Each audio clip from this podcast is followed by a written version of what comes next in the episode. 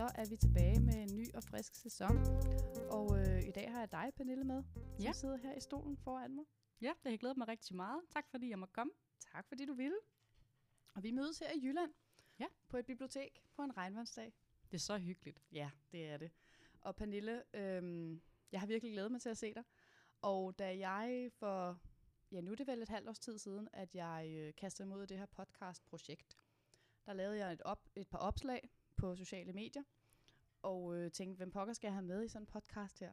Og så spurgte jeg folket derude i verden, hvad de synes, om de havde nogle idéer og nogle tanker. Og jeg vil bare sige, at dit navn, det gik øh, voldsomt igen.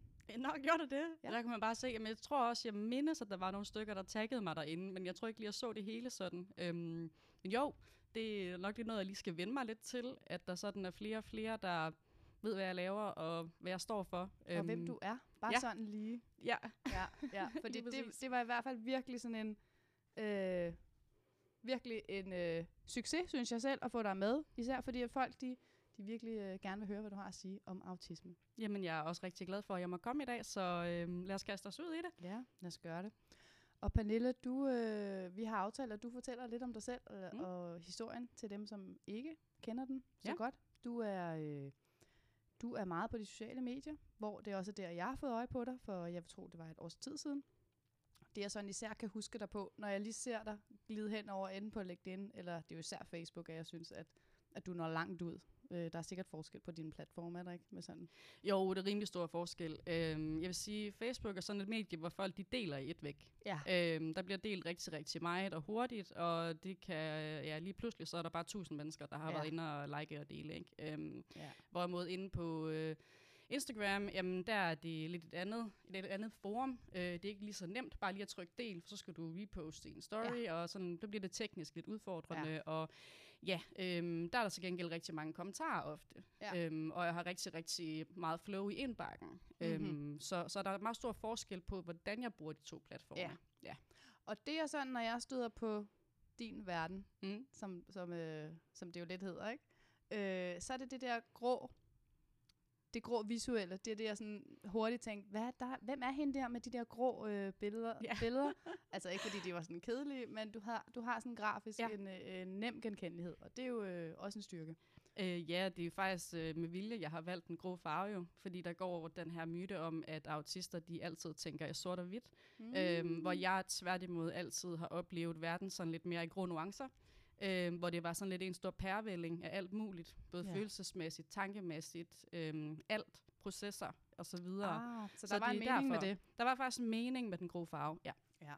Men Pernille, lad os øh, høre lidt om, øh, hvem du er. Du har jo som sagt, øh, jeg ved ikke engang, om jeg bare skal sige Facebook-siden. Det var bare fordi, det var der, jeg så dig først. Mm. Mm. Øh, men har du også egentlig, et, du har jo ikke et firma som sådan, men du har jo Nej. på en eller anden måde den her, øh, hvad kalder du det egentlig? Kan man kan jo ikke kalde det en forretning eller en... Nej, det er det heller ikke. Nej. Altså, rigtig meget af det, jeg laver, det er jo frivilligt arbejde, Ja. ja. øh, gratis, øhm, fordi jeg har meget begrænsede ressourcer. Ja. Øh, så, så det er meget vigtigt, at jeg passer på mig selv. Øhm, og de færreste, de ved, at, ja, nu siger jeg det så højt her, men der er rigtig, mange, rigtig meget af det, jeg laver, det foregår i liggende tilstand på min sofa. Mm. Øhm, fordi det er der, jeg restituerer, det er der, jeg hviler. Og det, der giver mig energi, det er at dyrke min særinteresse, som er blandt andet autisme og formidling.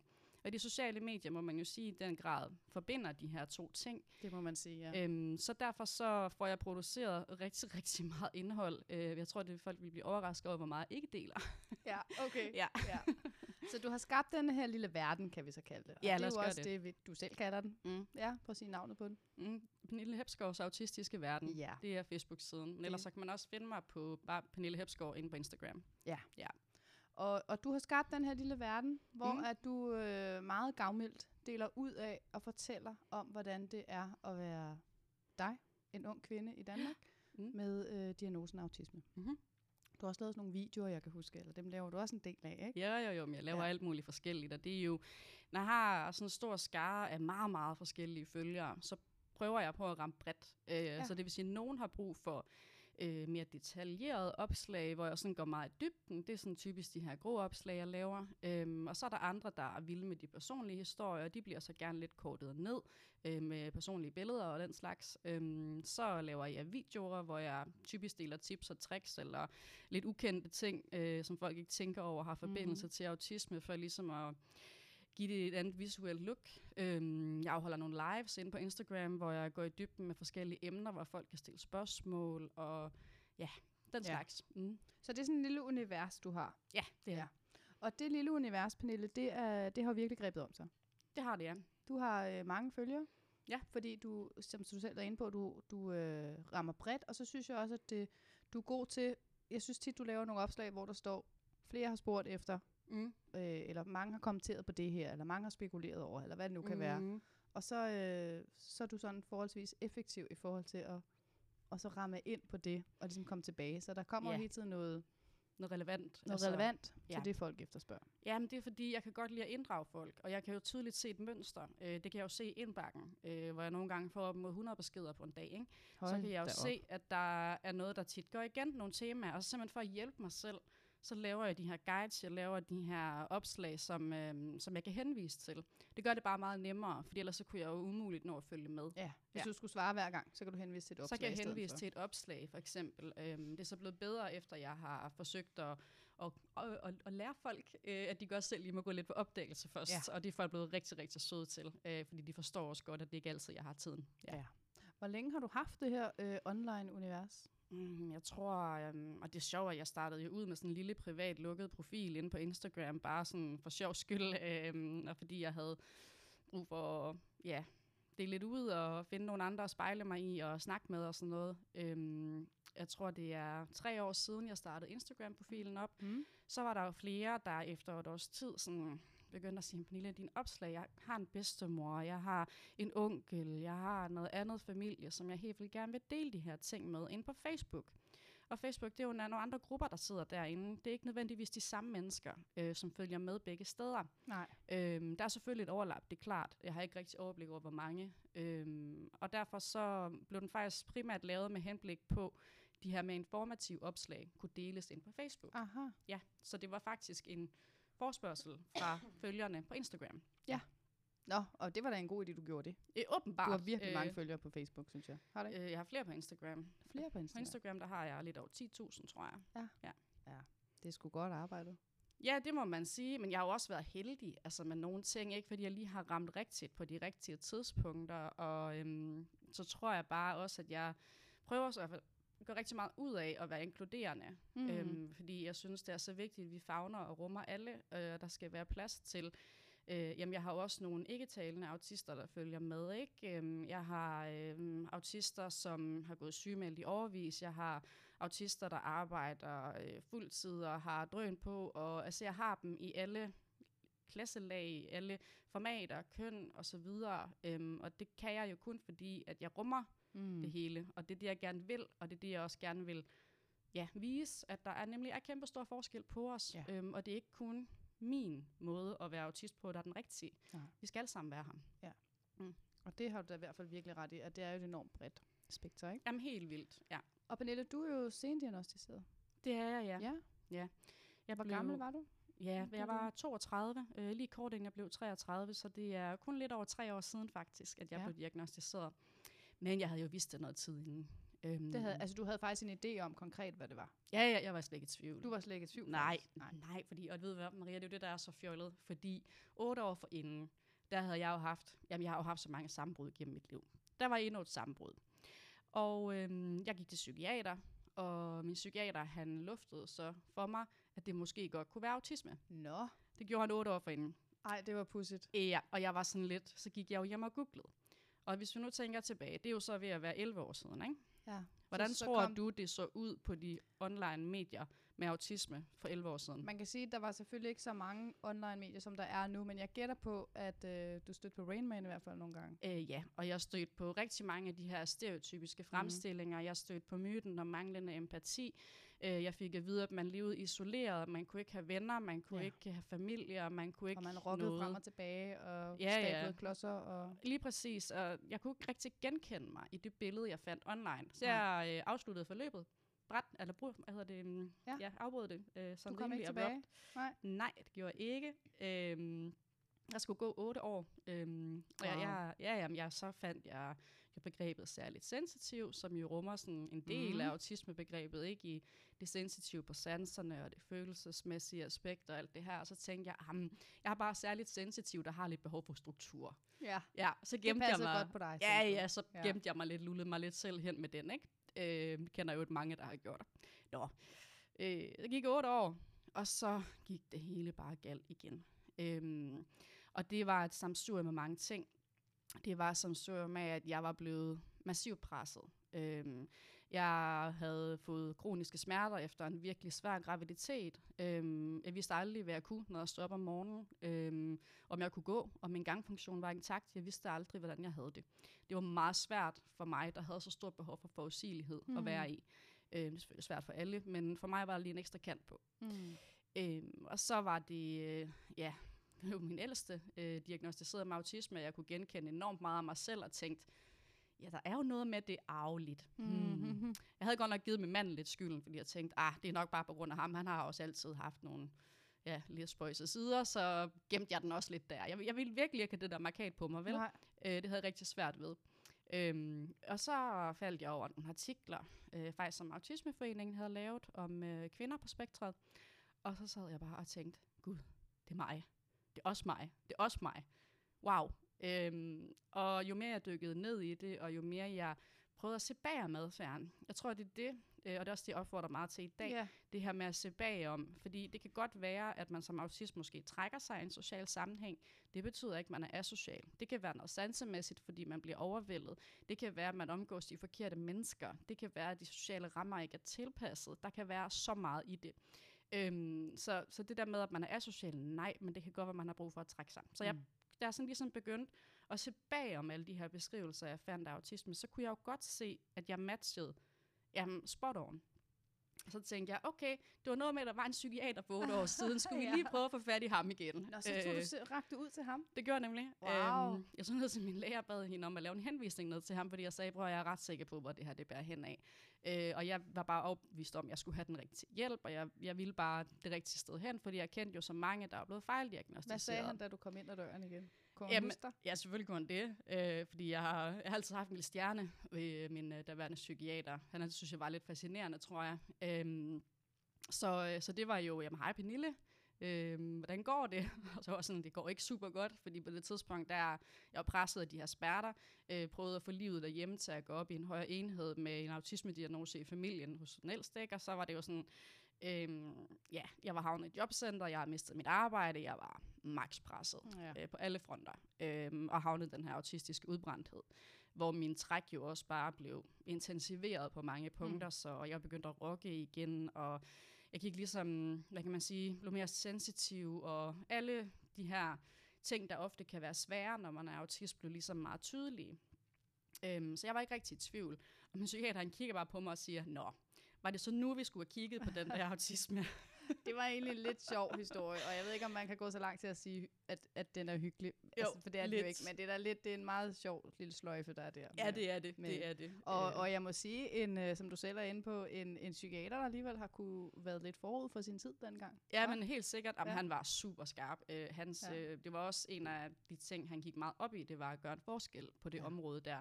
Øhm, han er så desværre ikke med i dag, øhm, men, men han gjorde rigtig meget for autister, ja. da han var her. Ja. Nå. Nå, det var, da, det var den historie kendte jeg ikke. Den synes jeg var... Nej, Det var nej, det er ikke alle, der kender den, Nej. men, øhm, men ja. Så var- Pernille, du har, har jo fået din diagnose, da du så var 33. Ja, lige inden, lige inden, lige inden du blev 33. 33. Ja. Mm. Så har du været 33 år inden da. Det har der, ja. Ja. Kan du, kan du prøve at fortælle lidt om, hvad du øh, husker tilbage på?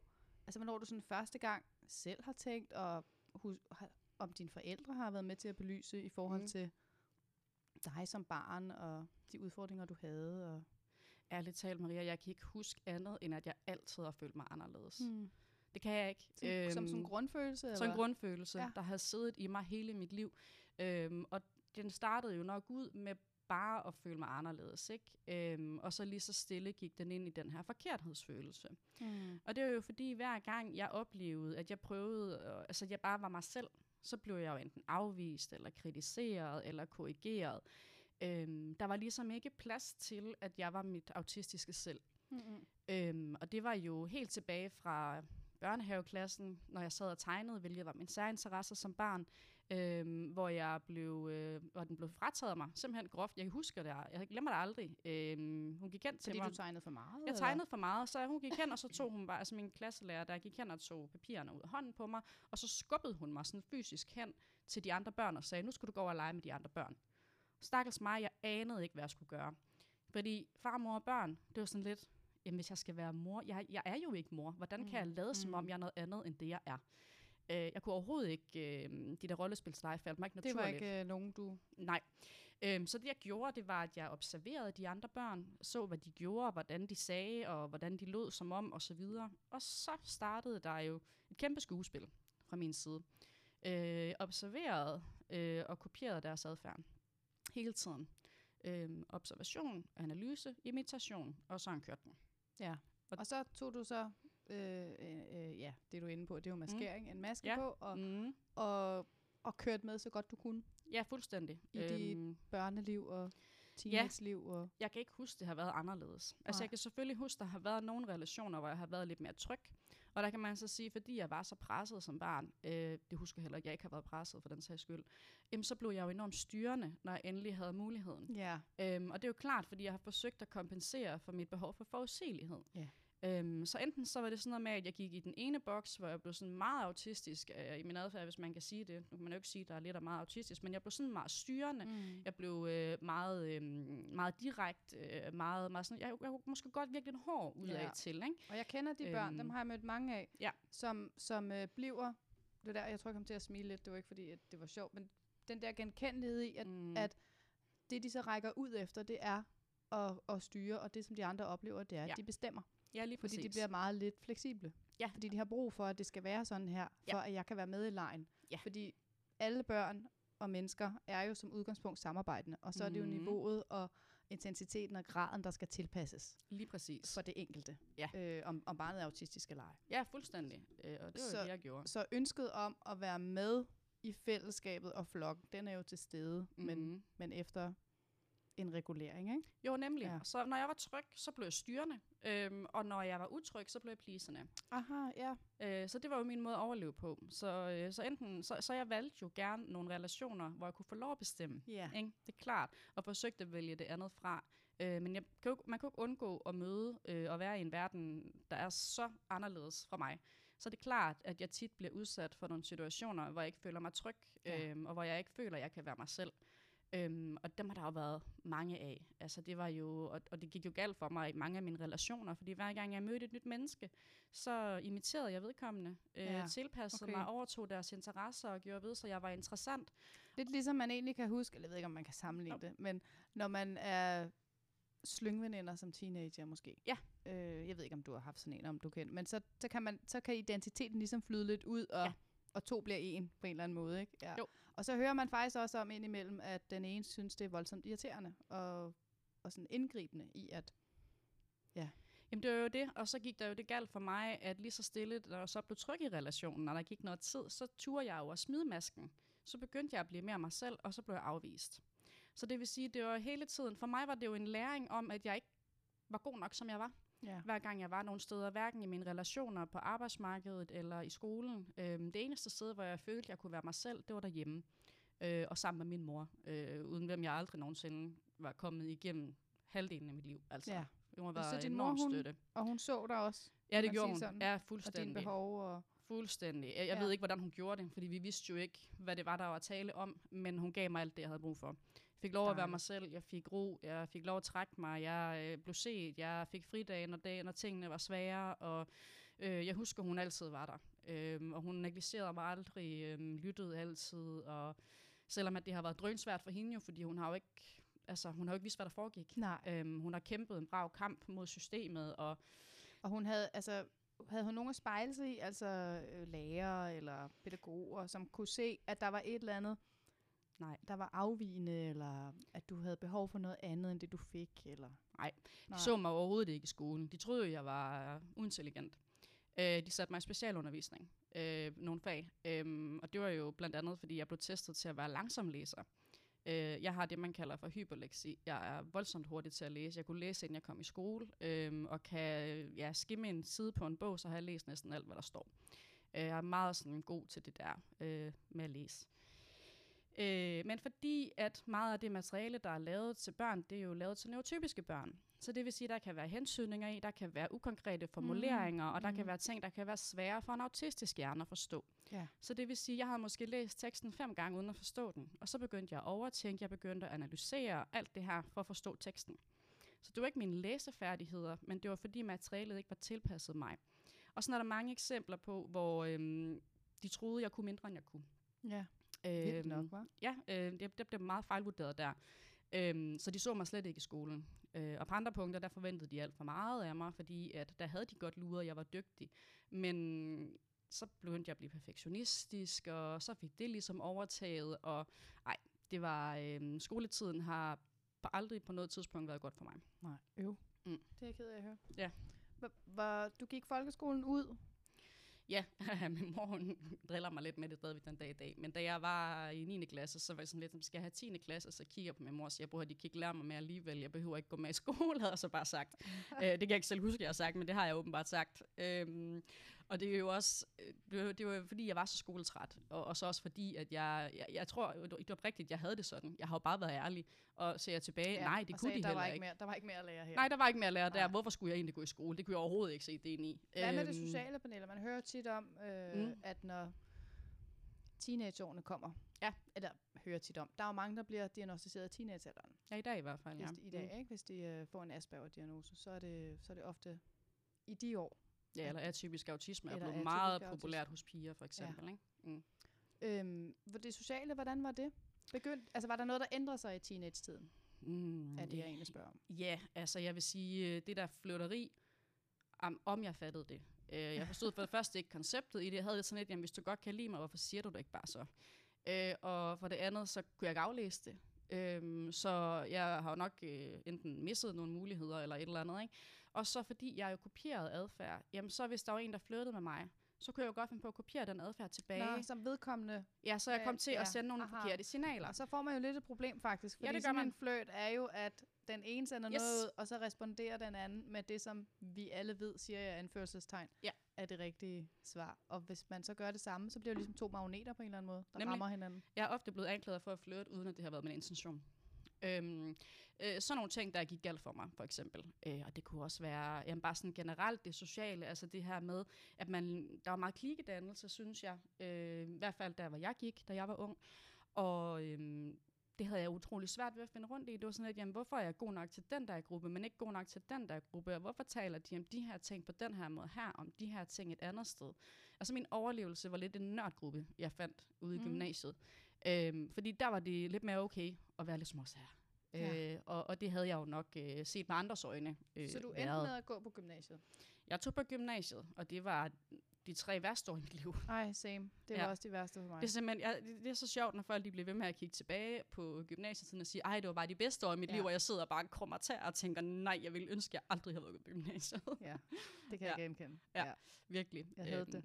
Jeg havde det også som Men det er jo fordi, når man er anderledes, og jeg vil sige, ja, vi to har haft hver vores anderledeshed. Mm. Jeg drak ikke alkohol på det tidspunkt. Nej. Og øh, jeg gik egentlig i en fin klasse. Det var ikke som sådan, fordi de var modbydelige eller noget som helst. Mm-mm. Men jeg følte mig så anderledes, og jeg passede ikke ind, fordi mindsetet i gymnasiet, jeg ved ikke, om det var sådan der, hvor du gik i gymnasiet, det var jo skole, hvor jeg øvrigt haltede bagud. Mm. Øh, jeg havde desværre ikke lige så let til det, ved det, som, som du måske havde. Og jeg, lærerne synes jeg var enormt øh, afvisende og flabet, og det var helt et chok for mig, fordi jeg tænkte sådan, kan I ikke se, hvordan jeg har det? Fordi jeg havde det ret dårligt indeni. Eller ikke dårligt, oh. men fagligt var jeg virkelig udfordret. Ja. Øhm, og det var der ingen, der de så så kun den der hårde skal, og øh, synes jeg var sådan lidt, fuck dig, attitude. Og, og sådan Åh, synes jeg slet ikke selv, jeg var.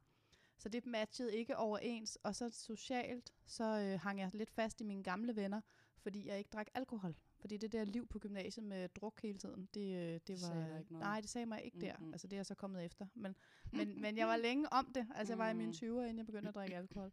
Alle mulige andre årsager. Øhm, så jeg kender godt det der med at være anderledes i gymnasiet. Det er virkelig et sted, hvor at øh, fronterne er, er kridtet godt op, ikke? Jo, jo, jo. Altså, jeg var jo aldrig kommet igennem gymnasiet, havde det ikke været for festerne. Fordi når folk er fulde, så er det okay, at man opfører sig lidt sær. Ah, ja, okay. Har du aldrig tænkt over det? Så det vil sige, når de andre blev fulde, så opførte de sig jo også lidt mærkeligt. Så det kan godt være, at jeg ikke nødvendigvis drak mig fra sans og samling, men så var det lidt mere okay, at jeg måske Så også kom til at sige til- nogle mærkelige ting. Ikke? Øhm, så, Aha. så på den måde, så var festerne egentlig en vej til socialisering for mig Okay, i så gymnasiet. du synes faktisk, at festerne var et øh, lyspunkt? Ja, bortset fra, at øh, musikken, støjen var jo forfærdelig. Ja. Øhm, men, men, men udover det, så... Jeg havde nok aldrig haft øh, nogle venner i gymnasiet, havde det ikke været for det. Men det var jo igen ren og skær maskering, ren og skær overlevelse. Jeg har altså en veninde tilbage fra gymnasiet den dag i dag. Øhm, alt det andet, det faldt fra. Ja. Øhm, og jeg var aldrig kommet igennem det fagligt heller, uden min matematiklærer, som var kæmpe, kæmpe støtte for mig i gymnasiet. Øhm, han, var, han var der bare. Altså. Og han så, øhm, hvordan jeg havde det, og hvem jeg var. Okay. Øh, helt 100. Øhm, det var der ikke rigtig mange af de andre gjorde. De forventede mere af mig, end jeg kunne. Om godt, der, altså, det, er sådan lidt, det, det er dejligt at høre, at i, at i gymnasietiden, at der sådan er en opmærksom lærer på den måde. Ja, der var var, der var en enkelt der, der lige, Ja. var, der lige var skarp. Der er man ellers meget øh, på egne ben. Det var også det, jeg synes blev svært at gå fra en fantastisk 10. klasse med en hjertelig klasselærer. Og, Ja. altså det, der, det, det er noget helt andet, ikke? Når man kommer på gymnasiet, så starter virkelig det begyndende voksenliv. Jo, og alle de krav, der er derude ja. og sådan noget. Ikke? Altså, jeg tror, det var det, der... Øh, der altså, jeg, jeg havde altid været vant til at være en af de dygtigste i klassen i folkeskolen. Øh, var langt foran altid, og lavede som regel andre opgaver, end de andre fik stillet, og fik selv sådan meget frie rammer til at lave det, jeg havde lyst til, fordi at jeg var så meget foran altid. Ja. Øhm, så da jeg kom ud på gymnasiet, der var det noget helt andet. Øhm, jeg kunne ikke... Øh, læring gav ikke mening for mig, og jeg havde svært ved tingene, og haltede bagefter. Var læringen og, anderledes, eller hvad? Har du tænkt over det? Eller hvad var det, der var- Øh, Jeg tror, det var presset. Øh, det pres, der kom, øhm, og øh, de store krav om socialisering, de mange ændringer øh, strukturelt. Der var dårlig struktur. Det var jo ikke fast klasselokale, og sådan noget heller. Så jeg vidste aldrig, hvor jeg skulle sidde hen. Altså, der var stress ved hver evig eneste sceneskift øh, okay. ude på gymnasiet. Så jeg var max stresset fra det øjeblik, jeg gik ind ad døren. Øhm, og så kæmpede jeg jo også med at holde et studiejob ved siden af. Øh, det gjorde jeg jo ikke i folkeskolen. Så jeg havde studiejob ved siden af. Ja. Øhm, så jeg var jo, ja, jeg levede over evne. Altså, jeg kunne ikke... Øh, Nej. nej. Og du, du har jo gået, selvom du er lidt yngre end mig, Mm. så, så tror jeg stadigvæk ikke, der har været øh, de inklusionsklasser, der er i dag, eller hvad allerede. Og du vidste jo heller ikke, du havde en diagnose, så på den måde havde det ikke Nej. hjulpet dig alligevel. Men det må jeg sige, jeg har jo lige stoppet med at arbejde som mentor mm. i Frederikssund Kommune. Og, derigennem, jeg har arbejdet med unge i fem år, Mm. rigtig mange med autisme. Ja. Og øh, jeg bliver bare så glad, når jeg kommer. Det har især været på Hillerød, øh, Mm. HFN, så lige en lille, et lille skud ud til dem. De er Ja. virkelig, øh, der har jeg virkelig haft nogle gode forløb med unge, jeg har været mentor for i kommunen, mm. som går i de her inklusionsklasser Ja. på gymnasierne. Og Mm. mm. dem ser jeg bare, der kommer rigtig mange flere af. Ja. Øh, og wow, det er bare et fantastisk øh, projekt, synes jeg. Ja, men jeg ser også flere af dem rundt omkring, og hører rigtig meget positivt om dem. Øhm, en lille smule bagefter øh, Esbjerg-området, men vi har noget af det øh, på forskellige tilladelsestrin og sådan noget, ja. Ja, det kan altså virkelig noget. Ja. Det, det synes jeg, det er helt op- opløftende, når der også sker noget, altså du ved, når man arbejder i en kommunal ramme, så øh, selvom jeg synes, at de mennesker, jeg har mødt på min vej, og mine kollegaer har været nogle gode mennesker med gode intentioner, så er der bare alle de her, øh, som du også øh, ved en masse om, rammer og øh, vægge hele tiden, man støder ind i, ikke? eller mure, hvor, hvor at, øh, det kan ikke lade sig gøre, det kan ikke lade sig gøre, det kan ikke lade sig gøre. Så man ja. Ja. har skabt den her mulighed for, at unge med autisme, og man behøver jo ikke kun at have autisme, det kan også være andre udfordringer, men at man så kan gå i de her inkluderende rammer med, med særligt tilpasset, det synes jeg bare er mega fedt. Jamen det er det også, helt enig. Det næste, der mangler, det er, at det kommer på de videregående uddannelser. Ja. Øh, men ja, jeg tror om 10 år, så tror jeg, det vil se anderledes ud. Jeg har svært ved at forestille mig, at man kan lave inklusion på samme måde, men, men øh, det er jo noget, der bliver mere og mere tydeligt. Øh, og også jo på grund af en som dig, Pernille, Mm. som jo øh, deler så meget, som du gør, og også fortæller og indviger os andre i, øh, i det her med den skjulte autismeprofil. Ja, fordi der er jo, som jeg forsøgte at sige også tidligere, kæmpe forskel på, hvordan autisme ser ud. Det må man sige. Øhm, og jeg har jo mødt og snakket med øh, så mange forskellige typer mennesker. Øhm, og så er der, øh, ja, nu vil sige, den skjulte autismeprofil. Det var jo den, man førhen kaldte pigeprofilen. Øhm, hvilket jeg ikke er så stor fan af, fordi jeg kender rigtig mange andre køn, der også kan spejle sig i profilen. Så er der også nogen, der kalder den den sociale profil, øh, og der er nogen, der kalder den øh, camouflageprofilen. Og den har mange navne. Ja, så den har mange navne, øh, men det er øh, den skjulte autismeprofil. Øh, en profil, jeg jo også underviser i en gang imellem, når tid og ressourcer er til det. øh, fordi jeg synes, det er vigtigt, at vi øh, bliver opmærksomme på at se bag madfærden. For det er faktisk det, vi skal, når vi taler den skjulte autismeprofil. Øhm, fordi det er, altså jeg har den jo selv. Øh, det er jo en af årsagerne til, at jeg er gået under radaren. Og noget af det, der blandt andet kendetegner den, det er jo øh, den her evne til at maskere.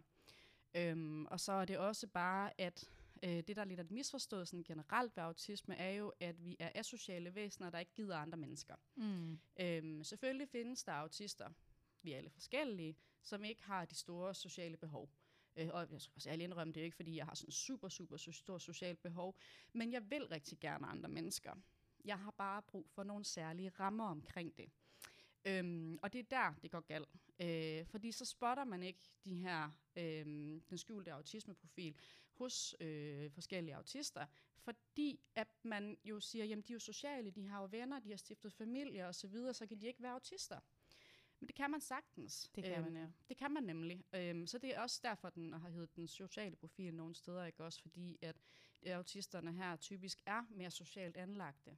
Det man skal kigge efter, det er, hvor meget det tager. Mm. For det koster rigtig meget. Øhm, især hvis man maskerer jo, når man er social, så dræner det jo ekstra meget. Og så er der alt det her i forhold til besværet med energiforvaltning, og mange bliver jo sendiagnostiseret, hvilket betyder, at de også ofte har svært ved at mærke og sætte grænser, generelt svært ved at mærke sig selv, lavt selvværd, øhm, og så, ja, flyver man simpelthen under radaren, fordi mm. man formår at kamuflere sine træk, og de ikke er så synlige. Det kan også være sådan noget som stemming, for eksempel. Jamen, klassisk øh, autistisk træk, noget som de kigger efter i psykiatrien, det kan være, at man flagrer med hænderne, mm. eller rocker, som du selv og nævnte tidligere. det er to meget klassiske stemminger, ikke? Lige præcis, der kan ja. findes jo, jamen jeg, jeg, jeg, ved, ikke- jeg vil ikke engang sige, der findes, fordi det er jo ikke noget med, hvad der findes. Det er jo, Mm. hvad den enkelte bruger som stemming. Det kan være hvad som helst. Når du kan se, at jeg sidder og nuller mine hænder her. Ja. Det er jo ikke noget, man nødvendigvis bemærker. Øhm, så min pointe er, at øh, det, det, man tit gør, det er, at man kigger efter synlige træk. Når vi skal kigge efter folk med den skjulte autismeprofil, skal vi kigge i det mere skjulte træk. Mm. Øh, Jeg stemmer også. Det gør jeg ved at nulle mine hænder. Det kan være, at jeg kamuflerer, fordi jeg rocker faktisk også. Men øh, i gymnasiet, der havde jeg jo altid sad med min Discman. Det var jo noget, vi havde dengang. Ja, jeg og det. kæmpe Åh. høretelefoner på og så videre. Og så kunne jeg jo sidde der og rock med musik i ørerne. Så var der ikke nogen, Nå, der så sagde noget det ikke til det. ud. Nemlig ikke, nej. Og det var sådan noget, ja, sådan når man skal kigge efter, eller det kan være, øh, jamen så kan det godt være, at man er meget social, men hvordan er man social? Mm. Er man altid hunden i far, mor og børn, for eksempel? Er man altid bankmand i Matador? ja. Hvad er det for nogle ting, vi skal kigge efter? Øhm, finder man altid sådan en tredje rolle i det? Øhm, tager man sig selv i at arrangere øh, forskellige arrangementer på arbejdspladsen måske? For de har forudsigelighed. Det er sjovt, det har jeg hørt andre sige. Ja. Mm. Øh, altså med samme profil som dig. Nu bruger Ja. lige det udtryk, ikke? Jo. Faktisk præcis det der. Ja. Nej, hvor pudsigt. Ja, men Med det er også at, en af øh, tingene, der kan gå ind så under. kunne de bestemme, hvad Ja. der skulle ske på det her sociale arrangement. Det er en måde at skabe forudsigelighed Ja. på. Men det tænker man jo ikke umiddelbart, at autistisk træk, hvor får de ressourcerne til det? Heller ikke sikkert, at de har det, men de finder dem frem, fordi de ved godt, hvad alternativet er. Øhm, så det er sådan nogle ting, der vi skal kigge efter. Mm. Mm. Ja. Og du fortalte, Pernille, at du, øh, du jo laver, du, altså du er meget inspirerende at følge, fordi det, jeg føler, jeg synes, jeg er aktiv på sociale medier, men er du gal, mand? Øh, jeg synes, du er rigtig god til at hele tiden finde på noget nyt. Ja. Øh, du sidder her med de her vildt flotte brochurer, du har taget med til mig. Ja. Og tak for det. Velkommen. Øhm, og de, sådan, de passer egentlig meget godt til dit grå look. Med, Ja. de sådan, det er egentlig jo regnbuefarverne, som man også ser Ja. ofte Ja. involveret. Det er fordi, de matcher mit lille logo. Hvis du kan se, så har jeg en lille rose som Ja. logo nede for enden, og den er jo også altid på min grå opslag. Og det, den har jo egentlig også en fin lille fortælling til sig. Øhm, det er jo fordi, jeg ser neurodiversitet som en kæmpe stor blomstermark. Og så kunne autisme for eksempel være roser. Og du ved, det er det der med, jamen rose tænker man altid er klassisk rød, ikke? Ja. Men den kan jo faktisk være mange farver. Men er stadigvæk en rose. Altså, en autist kan være meget forskellig, men er stadigvæk en autist. Mm. Øhm, og så det her med, at øh, der bare ikke er to, der er ens, uanset hvordan vi kigger rundt, men de er stadigvæk roser. Jeg synes, der er mange fine elementer i det, og så også det her med, når man kigger ud over sådan en blomstermark, jamen hvad er det, der gør det smukt? Det er jo, at vi har det hele. Der er brug for os alle. Øhm, så på den måde Ja, det er virkelig det, det. ser, jeg dit, det, på- ser jeg det sådan. Mm. jeg ved ikke, om, hvis jeg skulle kigge på din, dine profiler, nu er det Mhm. meget Facebook, jeg følger dig på, følger Mhm. dig også de andre steder, men, Mhm. men øh, så, så øh, det der med at være så alsidig, det er virkelig noget, du, øh, du gør dig i. Det er noget, der gør mig meget af, ja. Altså, øh, og jeg har hørt andre sige, og se, følger en masse forskellige mennesker på spektret, som får det her hyperfokus, og du Ja. sagde selv indledende, at din særinteresse er autisme. Ja, er det også. Det er sådan også lidt klassisk, er det ikke? Eller jeg ved ikke, om man kan Jo, sige, at det er er klassisk. Men jo, jo, men der er flere, i hvert fald er også øh, tit de sendiagnostiserede af os. Og det har jo noget at gøre med, at vi har sådan en interesse for at forstå os selv. Øh, fordi vi har aldrig rigtig sådan 100% forstået os selv. Og så når vi finder det der svar, jamen, så får vi bare lyst til at dykke dybere ned i det. Øhm, det er selvfølgelig ikke alle, det gælder for, men jeg, jeg oplever, at det går igen hos flere autister, øh, hvor det bliver en sær interesse. ja, virkelig. Og altså, jeg har jo, lige siden jeg var en lille pige, drømt om at gøre en forskel for andre mennesker samtidig. Øhm, og det føler jeg lidt, jeg gør, eller det ved jeg, jeg gør, på den her måde, med det, jeg laver nu. Ja. Øhm, så ja. Så det er jo, altså, du er jo virkelig god til at formulere dig og fortælle. Øh, det havde du, nu siger jeg, i, i situationstegn advaret mig om, at du er en, en snakkende ung dame. Ja. Og det er jo det, folk er blevet forblændet af. Eller, jeg ved ikke om forblændet, men i hvert fald ikke har overvejet, indtil du møder din psykiater, Mm. som af en eller anden års- årsag ser det ret tydeligt. Men det er jo fordi, jeg rent øh, verbalt er rimelig stærk. Øhm, og så gør jeg meget ud af at holde tingene nede på jorden. Øh, jeg kunne sagtens sidde og slynge om mig med store, flotte, øh, ja, svære gloser, ord, fraser. Men det vælger jeg at lade være med. Øh, og det er helt bevidst, fordi jeg har ikke lyst til at ekskludere nogen. Vi skal alle sammen øh, have en mulighed for at kunne følge med. Fordi skal vi op på det der faglige høje niveau, jamen, så mister jeg nogen. Hmm. Øhm, og det synes jeg ville være ærgerligt. Øhm, så ja. Og måske, Pernille, var det også derfor, at øh, du simpelthen fik en sindssygt flot nominering her i, var det i foråret? Ja, det var i foråret. Ja, det var, Kæft, det var øh, flot. Det, det kom godt nok lidt, øh, lidt bag på mig. Altså, der var jo et par stykker, der havde skrevet til mig, de havde nomineret mig, men du ved, en ting er at blive nomineret. Jeg ved jo, der er flere, der er blevet nomineret, men at blive udvalgt som en af Ja, de tre der. Det er, øhm, og, og øh, de fleste ved det sikkert, der lytter med, men du blev indstillet til årets autismepris. Ja, det gjorde jeg. Ja. Ja, og det var jo et sygt flot felt. Altså. Ja, ja, det var det. Ja, det var også derfor. Jeg kan huske, gang jeg fik mailen, kiggede på min mand og sagde, den vinder jeg ikke. jeg troede faktisk, du ville vinde. Nå, ja, og der kan man bare se. Øh, Ja, og øh, Anne Skov Jensen, det er jo sørme også en... Ja, hold da op, Nu ja. siger jeg konkurrent, jeg ved godt, I, I ikke er konkurrenter, men, Så men øh, ikke, I, nej. I kan faktisk... Øh, grund til at sige konkurrent, det er jo fordi, I laver meget af det samme. Mm, Mm. Anne Skov Jensen har jeg fulgt. Jeg tror måske, hun var den første danske Ja. autist, jeg fulgte. Hun er jo, ligesom dig, virkelig god til at formidle. ja, Og det der med at formidle simpelt. Jeg har anbefalet hende, hver gang jeg har mødt et forældrepar, der har stået Mm, frustreret. det så gør har jeg sagt, også. Altså, og nu dig også, men jeg kan bare huske så mange gange, jeg har sagt, Anne Skov Jensen. Ja, overlevelsesguiden, finde. det skal I finde med det samme, Find den med Ja. det samme. Det er så let omsætteligt. Jamen det er det også, også fordi det, der bliver delt fra så mange forskellige profiler derindefra. Ja. Det gør jeg jo ikke så meget. Jeg laver jo mit eget øh, Ja. ja. i rigtig mange tilfælde i stedet for. Men hun var Ja. din ene Mm. øh, med nomineret. Ja. Og så Dorte Hølk, det hølk. Ja, som vandt. ja, Ja. lige præcis. Virkelig, virkelig øh, flot felt at stå i. Ja, det var det. Øh, så det blev jeg også meget, meget bæret over. Også fordi jeg ved jo, at det er folk, der har siddet derude. Øhm, altså det er folket, hvis man kan sige sådan, der har, der har bestemt det på en eller anden måde. Ja. Ikke? Øhm, og det, det gør mig sådan rigtig stolt. Jeg synes Øhm, faktisk, det var lidt spændende at følge med i os, hvem der vandt. Fordi Ja. jeg synes ikke, der var nogen, der lå lige til højre ben. Altså, Nej. det, det var virkelig tre stærke øh, profiler. Så hvordan var det, Pernille, at, at blive så anerkendt? Altså, øh, meget, meget underligt faktisk. Øhm, jeg blev selvfølgelig helt vildt glad. Øhm, havde svært ved at gå med hemmeligheden, indtil de offentliggjorde det, Det og de her ting. Øhm, men, men der var faktisk også en del af mig, der blev sådan lidt, øh, lidt bange. Kan jeg tillade mig at sige det? Altså Ja. sådan lidt, øh, hold da op mand, der er virkelig nogen, der begynder at lægge mærke til mig nu. Øh, hvad hvis jeg kommer til at gøre et eller andet forkert? Eller du ved, så begynder impostersyndromet mm. lige så Mm. stille at banke på og sige, ah, har du nu også fortjent det? Og jeg var faktisk øh, en lille smule nervøs for at vinde, fordi jeg vidste ikke helt, om jeg ville kunne rumme det. nej, okay. Øhm, fordi at, øh, jeg har også det der med, at jeg kan godt have lidt svært ved at tage imod ros. Øhm, fordi det, øhm, førhen har det rigtig trækket min perfektionisme rigtig meget. Altså hvis jeg fik Ah. ros for noget, så var det sådan lidt, jamen, så må jeg jo gøre det endnu bedre næste gang. Og så ville jeg være bange for, at jeg hele tiden ville komme ind i den der onde cirkel med at sætte min standard for højt hele tiden, og komme til at overperforme igen. ja.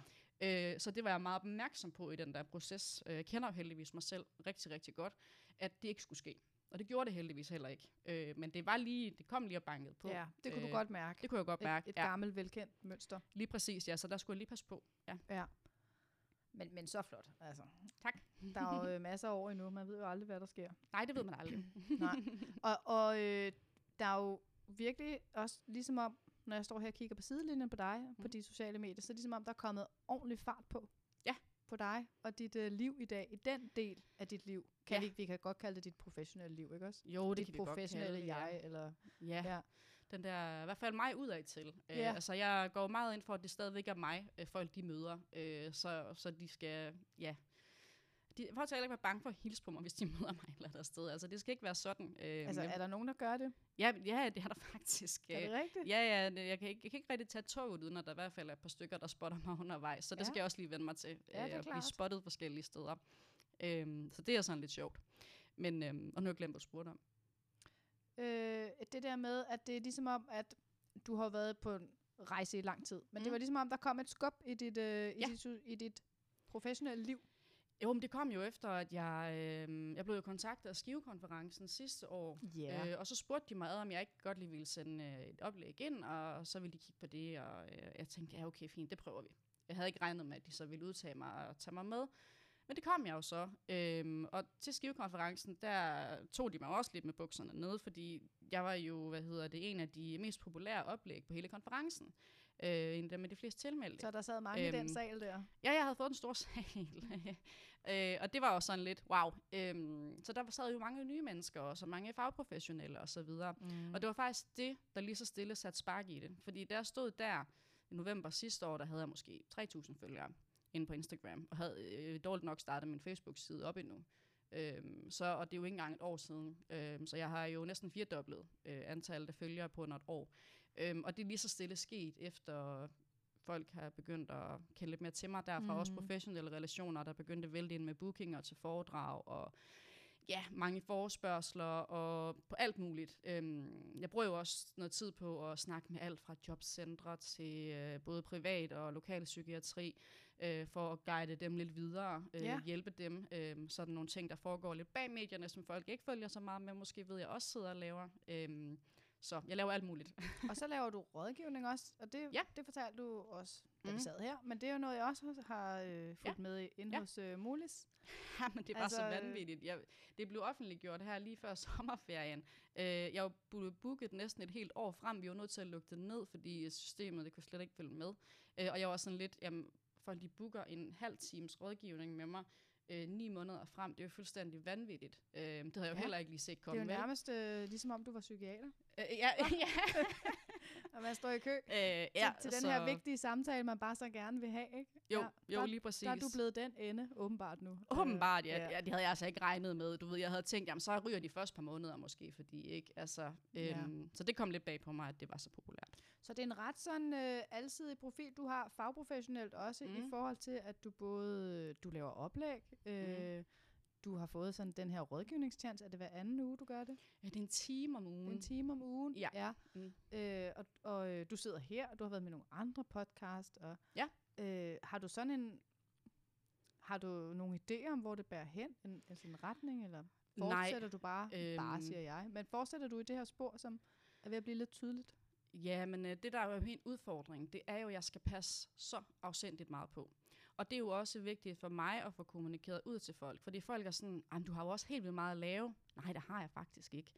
Øhm, jeg øh, prioriterer jo hele tiden. Ben, ben, benhård prioritering. Og ja, jeg holder oplæg og underviser, men det er jo sjældent mere end en gang i måneden. Ja, jeg har hvad hedder det, rådgivning, men så er det en time i ugen, der er altså langt op til 37 timers arbejde i forhold til det, jeg laver nu. Det, der gør mig ked af det i alt det her, det er, at jeg ville kunne leve af det, hvis mit funktionsniveau Mm. havde været til det. Øhm, og det ville jeg jo ønske. Øhm, så Det det, er rammer også nogle gange ind i at vide, at det er det der med at gerne ville mere, end man kan. Ja. Og det er jo også noget det, jeg snakker rigtig, rigtig meget ind i, at det er simpelthen så vigtigt, at man prøver at balancere det der, øh, og huske at sige nej. Øh, og det har jeg virkelig lært øh, her i mit professionelle liv, kan man sige sådan nu, ikke? hvor vigtigt det er, at jeg også husker at sige nej. Ja. For jeg skal have nogle restitutionsdage, jeg skal have mulighed for at holde mine pauser. Jeg holder fem pauser fast struktureret hver dag. Yes, øh, har en Hatten lille af for det. reminder, der popper op på min telefon hver dag. Og så kan jeg også se, så er der ikke plads til særlig meget andet øhm, ind i de der små pauser. Fordi min vigtigste prioritering, det er min familie, og det er mig selv. Ja. Øhm, og jeg skal hele tiden have min familie og mig selv med øh, hele vejen igennem. Øhm, og som det er lige nu, fungerer det. Det fungerer mega godt. Øh, men det bliver nok ikke vildere end det her, kunne jeg ikke forestille mig. Nej. Så skal der ske en eller anden ændring. Så skal jeg lave en omprioritering måske. Ja. Ja. Men det synes jeg faktisk var øh, sådan har jeg ikke tænkt på det, når du siger det sådan, og det synes, det der med, at det ærgerlige, jeg ved ikke, om det var det, var det ord, du brugte, Jo, det tror jeg, det var. men ved, at du vil faktisk kunne leve af det. Gud, Mm. når du siger det sådan, det kan jeg da egentlig godt se, fordi med den popularitet, du har fået dig, Mm. og den tydelige profil. Øhm, altså ja, så Der må du da bare- virkelig have, i princippet vil du kunne rydde din kalender til det næste år og sige, øh, Ja. og holde oplæg flere gange om ugen sikkert. Ja, ja, uden problemer. Ja. Øhm, det vil jeg sagtens. Jeg sender jo så mange videre til andre, øh, jeg kender, som jeg ved kunne øh, løf- løfte opgaven også, når ja. det er, og sådan noget. Ikke? Også, øhm, så jeg har nogen, jeg kan henvise videre til, når det er. Øhm, og, men altså også i forhold til telefonrådgivning, jeg får forspørgseler på det daglige. Kan man ikke lige booke dig til en time? Ja. Og jeg er sådan lidt, "Mwah, du er nødt til at gøre det gennem Molissa, der er altså bare næsten et års ventetid. Det er jeg virkelig ked af. Ja. Øhm, så, og det, det er jo også svært. Det gør jo også lidt ondt i mit hjerte, fordi jeg kan mærke, hvor stor efterspørgsel der Ja. er efter indefra perspektivet. Fordi jeg sidder jo ikke her med nogen psykologuddannelse, vel? Altså, jeg har meget, meget kedeligt en kontoruddannelse, og så en, øh, hvad hedder det, kort videregående bag mig inden for markedsføring. That's it. Mm. Øh, så jo, det er jo derfor, jeg kan nogle af de her grafiske ting og sådan noget, fordi jeg har lidt øh, med mig rent uddannelsesmæssigt. Men alt det andet, det er jo selvlært. Det er jo autodidakt. Øhm, og det er jo også det, man ser rigtig mange autister, hvis, hvis vi ligesom får lov til selv at bestemme, hvordan vi lærer, og hvad vi lærer, så kan vi jo blive mega skarpe. Ja, Ja. spidskompetente Ja, lige på præcis. alle mulige ja. ting. Og det er jo det, øh, jeg ser begynder at blive anerkendt rundt omkring. Ikke? Altså, jeg har jo også bidraget til forskning på autismeområdet. Ikke?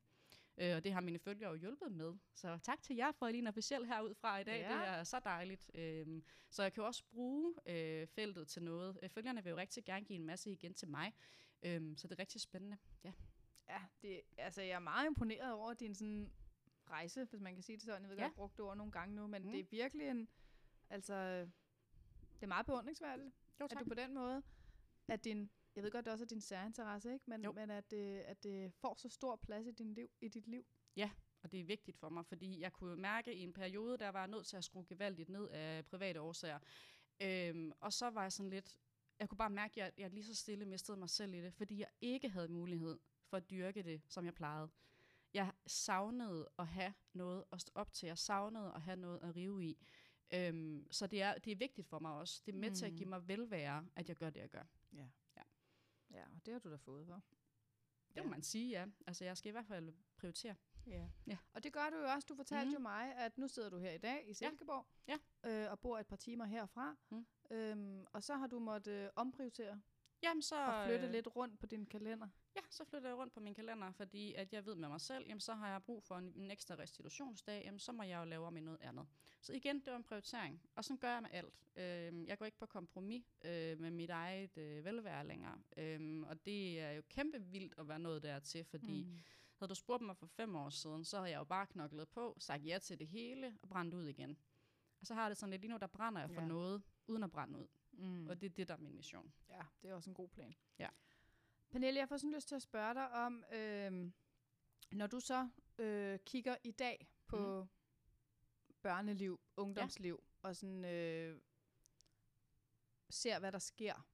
Øh, jeg har selv en søn på 11 år, som øh, går i skole, og indimellem så møder jeg jo kammerater, nogen på skolen, eller folk, der krydser hans vej, hvor jeg tænker, måske tænker jeg det mere tydeligt, og andre gange tænker jeg det mindre tydeligt. Mm. Der er en autismeprofil på spil. Ja. Hvor at øh, jeg måske sådan kunne få tanken, "Mm, kan vide, om nogen har lagt mærke til det, og jeg, jeg blander mig aldrig. Nej. Øh, fordi det, det er jo ikke mit bord, og ingen har spurgt mig, mm. og man skal heller ikke gå rundt og diagnostisere folk. Nej, nej. Jeg synes jo bare, at jeg nogle gange kan se noget adfærd, øh, som ligesom... Mit spørgsmål er egentlig, hvordan synes du, man skal gøre det i dag? Øh, når man, altså ikke når man spotter en konkret situation, som jeg lige ridsede op her, Mm. men det er noget, jeg sådan selv tænker på. Hvad er egentlig det bedste råd, og hvad er den bedste måde, at for eksempel lærere, at de kunne folkeskolelærer, som har børnene i mange, mange timer, pædagoger, Den er jo svær, fordi det er noget med, jeg har jo talt med flere lærere og pædagoger, der er nogle regler i forhold til, hvad de rent faktisk må. Så derfor er det rigtig svært for mig at sidde og fortælle, hvad de skal gøre, når jeg ikke kender de regler 100%. Jeg mener, det er noget med, at de ikke må sige ordet autisme, øh, faktisk. Og så er det jo også svært for dem at blive konkrete. mm. Øhm, men jeg snakkede med en lærer her for nylig, og jeg har faktisk også lavet en undersøgelse på det om med forældre, fordi nogle forældre, øhm, og sådan havde jeg det også selv, da jeg blev konfronteret med det øhm, på et tidspunkt med vores dreng, øh, der kan jeg godt gå lidt i forsvarsposition. Ja. Eller, øh, og så er det jo også tit sådan, at autisme er jo arveligt, Øh, jeg havde det i hvert fald meget sådan, ej, det kan han ikke være. Han er bare ligesom os. Mm. Og vi var i hvert fald ikke autister, vel? Ja. Nej. altså det du siger er, Ja. at man skal, at der sker jo noget i forældrene også. Ja, det gør der, øh, og det er der, den kan være svær. Ja. Øh, hvordan man får den formidlet videre til forældrene, og hvor forældrene er. Fordi måske øh. er det første gang, de hører det nogensinde i deres liv. Ja, der skulle være noget anderledes for ja. deres børn, ikke også? Og det kan være overvældende. Øh, jeg vil så sige, at med de fleste forældre, jeg har talt med, bliver jo glade for det på sigt. Ja. Øh, så derfor vil jeg ikke sige, at man skal være så nervøs for at tage snakken. Man skal bare være ops på, hvordan man gør det. ja. Øh, og at man sørger for at møde forældrene der, hvor de er øh, i det. Øh, for ellers så kan det meget hurtigt føles som et angreb. Ja. Øhm, og så skal man jo sørge for at have sin baggrundsviden i orden, sådan at man ikke får formidlet autisme som en eller anden Ja, forfærdelig ligesom- forbandelse. Ikke? ja. Altså. Og som du også selv, Ja. da du gik hjem og googlede. Og, Ja, nemlig ja, fordi Ja. hvis de bare videregiver de informationer, som også, ligesom når man er blevet udredt, der er jo rigtig mange, der er enormt kede af det efterfølgende, fordi så har de siddet der og hørt om alt det, deres barn eller de selv ikke kan finde ud af. mm. Øh, hvor jeg, sådan, jeg kunne godt savne noget nuancering, jeg kunne godt savne, at man kigger på det på en anden måde. Ikke? For man at vide, at man øh, har en kommunikationsdefekt eller et eller andet, hvor jeg er sådan lidt, hvorfor siger I ikke bare, at de har en anderledes kommunikationsform? Ja. Du ved, sproget betyder så meget. Det gør det. Øhm, så sådan nogle ting vil jeg nok også tilråde. Synes du så også, jeg skal for eksempel op og holde oplæg i Brønderslev Kommune i morgen. Mm.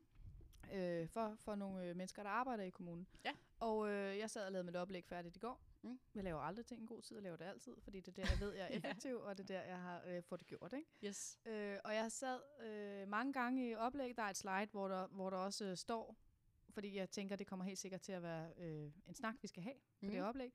Au- mennesker med autisme eller autist, klassisk diskussion. Ikke? Ja, jo. Øh, og, men det nye, jeg er begyndt at blive opmærksom på, det er at skrive ASF. Det er jo fordi, du sagde det der med en defekt i kommunikationen. Ja. Altså øh, øh, autismespektrum forstyrrelse. Ja. Den har jeg også mødt nogle gange, at nogen res- responderer på, jeg bryder mig egentlig ikke om, at du kalder det for en forstyrrelse. Nej. Øhm, har, hvad? Jeg, jeg, jeg er heller ikke super glad for, at man kalder Nej. det en udviklingsforstyrrelse. Øhm, jeg forstår selvfølgelig godt, hvad folk mener. Og det er også noget, jeg gør sådan, altså jeg tager rimelig let på det der, når folk taler med mig, og folk skal aldrig være bange for at komme til at sige noget forkert, for der er forskel på, hvad man ved, og hvad ens udgangspunkt er. Mm. Og det skal man altid huske. Men jeg synes øh, jo godt, vi kunne tale om det som en anderledes funktion. Øh, hjernefunktion. Øh, Ja. Eller bare tale om det som en neurodivergens, ja. som det jo er. Øhm, så jeg kan ikke, øh, altså det vil jeg gøre. Jeg vil kalde det en neurodivergens, eller bare kalde det autisme, Mm. Ja. Mm. hvis det var mig. Ja, det var bare sådan en tanke, jeg lige fik, da Ja. du sagde det der. Ja, med- ja, selvfølgelig, selvfølgelig. Og det er Øhm, rigtigt. Ord, ord spiller en stor rolle. Ja, altså folk Ja. ja. ved jo godt, hvad du mener, og jeg har det sådan, altså det kommer også an på, hvad målgruppen er, ikke, i nogle tilfælde, for der, du kan også risikere, at vi står over for en masse fagprofessionelle, og du så ikke siger autismespektrum forstyrrelse, jamen, så kan de måske føle sig provokeret og udfordret på deres faglige stolthed. Ja. Øhm, så, så den er også det er en svær diskussion, øhm, men, men jeg bruger det typisk ikke, nej. Mm, mm, mm. Jeg kan godt finde på at hashtagge det, men det er fordi, jeg ved, at folk søger efter, Ja. men, men jeg vil ikke bruge det selv. Nej. Nej. Mm-mm. Nej, og det vil faktisk sige noget af det, som den her podcast har lært mig. Mm. Det er de her mange nye, bitte små, skiftende nuancer. Ja. jeg ligesom får ind. Ja. Øh, så, så det synes jeg jo selv har været en, en sindssygt spændende rejse, og rigtig glad for, at I gider at Det komme og være med. Fordi det er mange ting, som jeg som fagprofessionel jo ikke har tænkt over. Ja. Altså, jeg har aldrig tænkt over det, indtil der var en, der skrev det i maj måned. Nej. På et af mine opslag. Ikke? Så altså, det, det er fint at få nogle... Øh, Sproget betyder bare meget. Det altså i hvert fald for nogen af os. Ikke? Altså, der er jo, tænker på, at der er også mange af os, der er meget finfølende og går meget op i at være konsiste, præcise, konkrete. Øhm, så, så i det øjeblik, at det bliver sådan lidt diffus, lidt øh, negativt lavet, jamen, så bliver vi ret hurtigt ramt på det. Og især mange af os, der måske er gået med forkerthedsfølelsen hele vores liv. Mm. Og det er derfor, jeg for eksempel siger anderledes kommunikationsform, andre sociale præferencer, i stedet for asociale. Ikke? Det Mm. lyder bare lidt anderledes. Altså, Absolut. Øh, så der er Ja. forskel på øh, og behov for forudsigelighed i stedet for nedsat forestillingsevne, vil jeg jo også sige. Så jeg lægger det mere over på, jamen, hvad er behovet, Mm. frem for, hvor ser du defekten, hvor ser Ja. du fejlen. For der er forskel i at være indst- og, ind, og så kigge på et menneske og tænke, her har vi et menneske, der bare har nogle andre behov end flertallet, end her har vi et menneske med nogle defekter, vi skal mm. have korrigeret mm. på. For så er det, vi går over i det der, vi skal korrigere. Og det er det, der er farligt. Ja, det For det skal farligt. vi nemlig ikke. Nej. Og det er det, der er udfordringen Så bliver ved de bare endnu bedre til at maskere. Og så Lige kommer vi ikke så præcis. langt, vel? Nej, det gør vi nemlig ikke, og det er Når- derfor, jeg tror, det er vigtigt. Når du ser den her massive tendens, der er til skoleværing Mhm. i vores land for tiden, Ja. øh, det er jo helt nedslående. Og mange af de unge, jeg arbejdede med, inden jeg sagde op i Frederikssund Kommune, dem, øh, når jeg fik dem ind ad døren, så havde de jo ikke været i skole i altså mange af dem i 4, 5 eller 6 år, Ja. og havde jo nogle frygtelige historier med sig. Og jeg tænker sådan indimellem spekulerer over, kan jeg vide, hvad det ender med? Altså, Ja. øh, har, du, har du tænkt på det? Jeg tør næsten ikke tænke tanken. Øhm, ja, og det er jo, så kommer vi ind i noget politisk, som jeg helst ikke vil øh, engagere mig for mig i, fordi det har jeg ikke nok øh, baggrund til at kunne udtale mig om. Det jeg bare kan sige, det er, at jeg forstår desværre godt udviklingen. Mm. Jeg kan godt, altså når jeg tænker på, hvordan jeg havde det, da jeg gik i skole. Og dengang var vi massivt færre i klassen. Der var mere tid til den enkelte, og der var andre muligheder dengang. Øh, det er der ikke i dag. Øh, på samme måde. Lærerne har ikke særlig meget øh, fri rammer. Øh, der er virkelig ikke særlig meget tid. Og jeg synes jo, rigtig mange af lærerne, de kæmper jo en kamp for, og, altså de har jo råbt op i lang tid Ja, om, at der de skulle har- gøres noget. De har nogle benhårde læringsmål også, ikke? Og det har de Som også, vi ja. heller ikke havde på samme måde, da vi gik i skole. Lige præcis, og eleverne bliver målt helt vildt hårdt. Altså, det er jo ikke kun autistiske børn, vi ser mistrives, det er jo også børn i al, altså, alt generelt, ikke også? Mm. Øhm, så det er jo et generelt problem, vil jeg sige. Øh, og jeg kan Ja. godt forstå, at det er blevet værre, øhm, og at vi ser så mange, der ikke trives. Øhm, så jeg vil jo ønske, at man Lad være med, altså jeg har det jo sådan lidt at jeg skal jo ikke inkludere bare for at inkludere. Nej. Altså det bliver jo mere, det bliver mere ekskluderende for børnene at forsøge at Ja. inkludere dem, Ja. ironisk nok, ikke? Øh, Det gør det Fordi så nemlig. kommer de jo væk fra skolen. Det er jo det, jeg så, det engang Jakob Mark, der skrev det, Mm. som selv har arbejdet i folkeskolen, inden han blev politiker. Ja. Øh, han skrev en sætning, som jeg virkelig synes var rammende. Han skrev, inkluderet i folkeskolen, ekskluderet i klasseværelset. Lige præcis, Ja. og det har han fuldstændig ret i. Og det var jo ikke meningen. Nej, Men det er jo lidt det, der sker. Tanken ofte har jo været god. ikke? Tanken har været god. Det er jeg Ja. helt med på, øh, men det fungerer ikke. Nej. Øhm, og det synes jeg jo er ærgerligt, at man ikke snart gør noget ved det, havde jeg nær sagt. Ja. Øh, der er jo mange, der har råbt op i overvis omkring det her. Og det bliver jo dyrere og dyrere, øh, fordi der er jo mange flere, der går hjemme på tabt arbejdsfortjeneste. Ja. Og Og børn, der får svære ved at rejse op igen. Og lige præcis, og så ting, ser vi jo alle de her børn, de bukker jo bare under før end vi andre.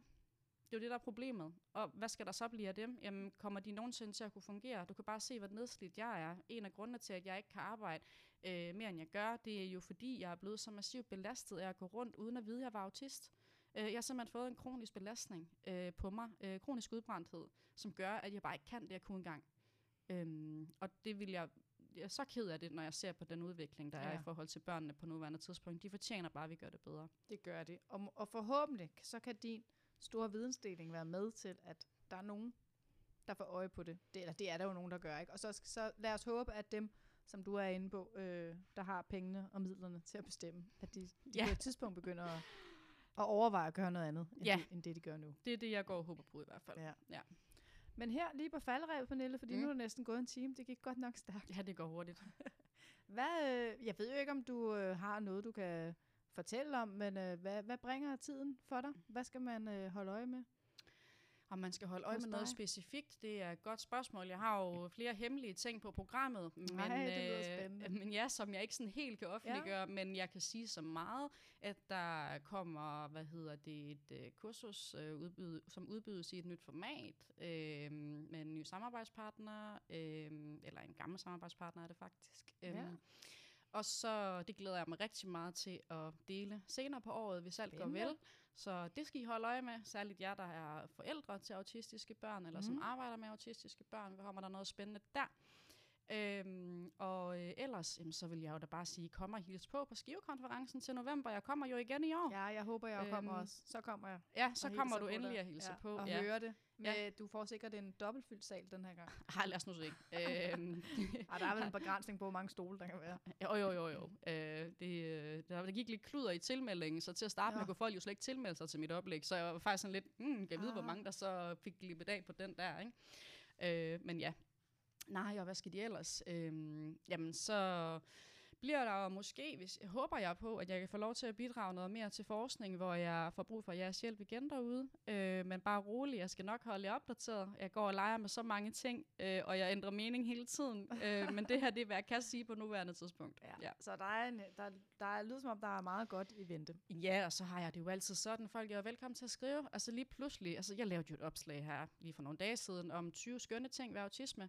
Og så tænker jeg, så er der nogle helt vildt mange, der spurgte, ej, kan man købe dem som plakat? Nej, men jeg laver den da lige som pdf. Og du ved, sådan er der hurtigt, så laver jeg lige hurtigt et eller andet, Ja, fordi folk det efterspørger så. det. Ja, Ja. øh, så man kan altid skrive og efterspørge noget. Jeg har sådan en kilometer lang liste med emner, øh, som jeg skal have rundet, så jeg løber aldrig tør. Øh, I siger bare til. Du har sådan uendelig åbent arbejdskontor i den Ja. der online-verden, Ja, det har jeg. øh, du, du har skabt der, hva'? Det har jeg virkelig. Ja. Ja, jeg prøver hele tiden på at tage det, der ja, fylder mest, Ja. ja. øh, og det er bare svært. Ja. Ej, men jeg glæder mig sindssygt meget til at høre, hvad du har på beding, og Ja. hvad der skal ske. Jeg og, glæder mig også øh, meget til efteråret, og- det bliver spændende. Ja, det, gør, det kan jeg høre, det gør. Mm. Og øh, jamen, så vil jeg se frem til det. Ja. Og tak, fordi du kom, Pernille. Jamen tak, fordi jeg måtte komme. Tak for i dag. Selv tak.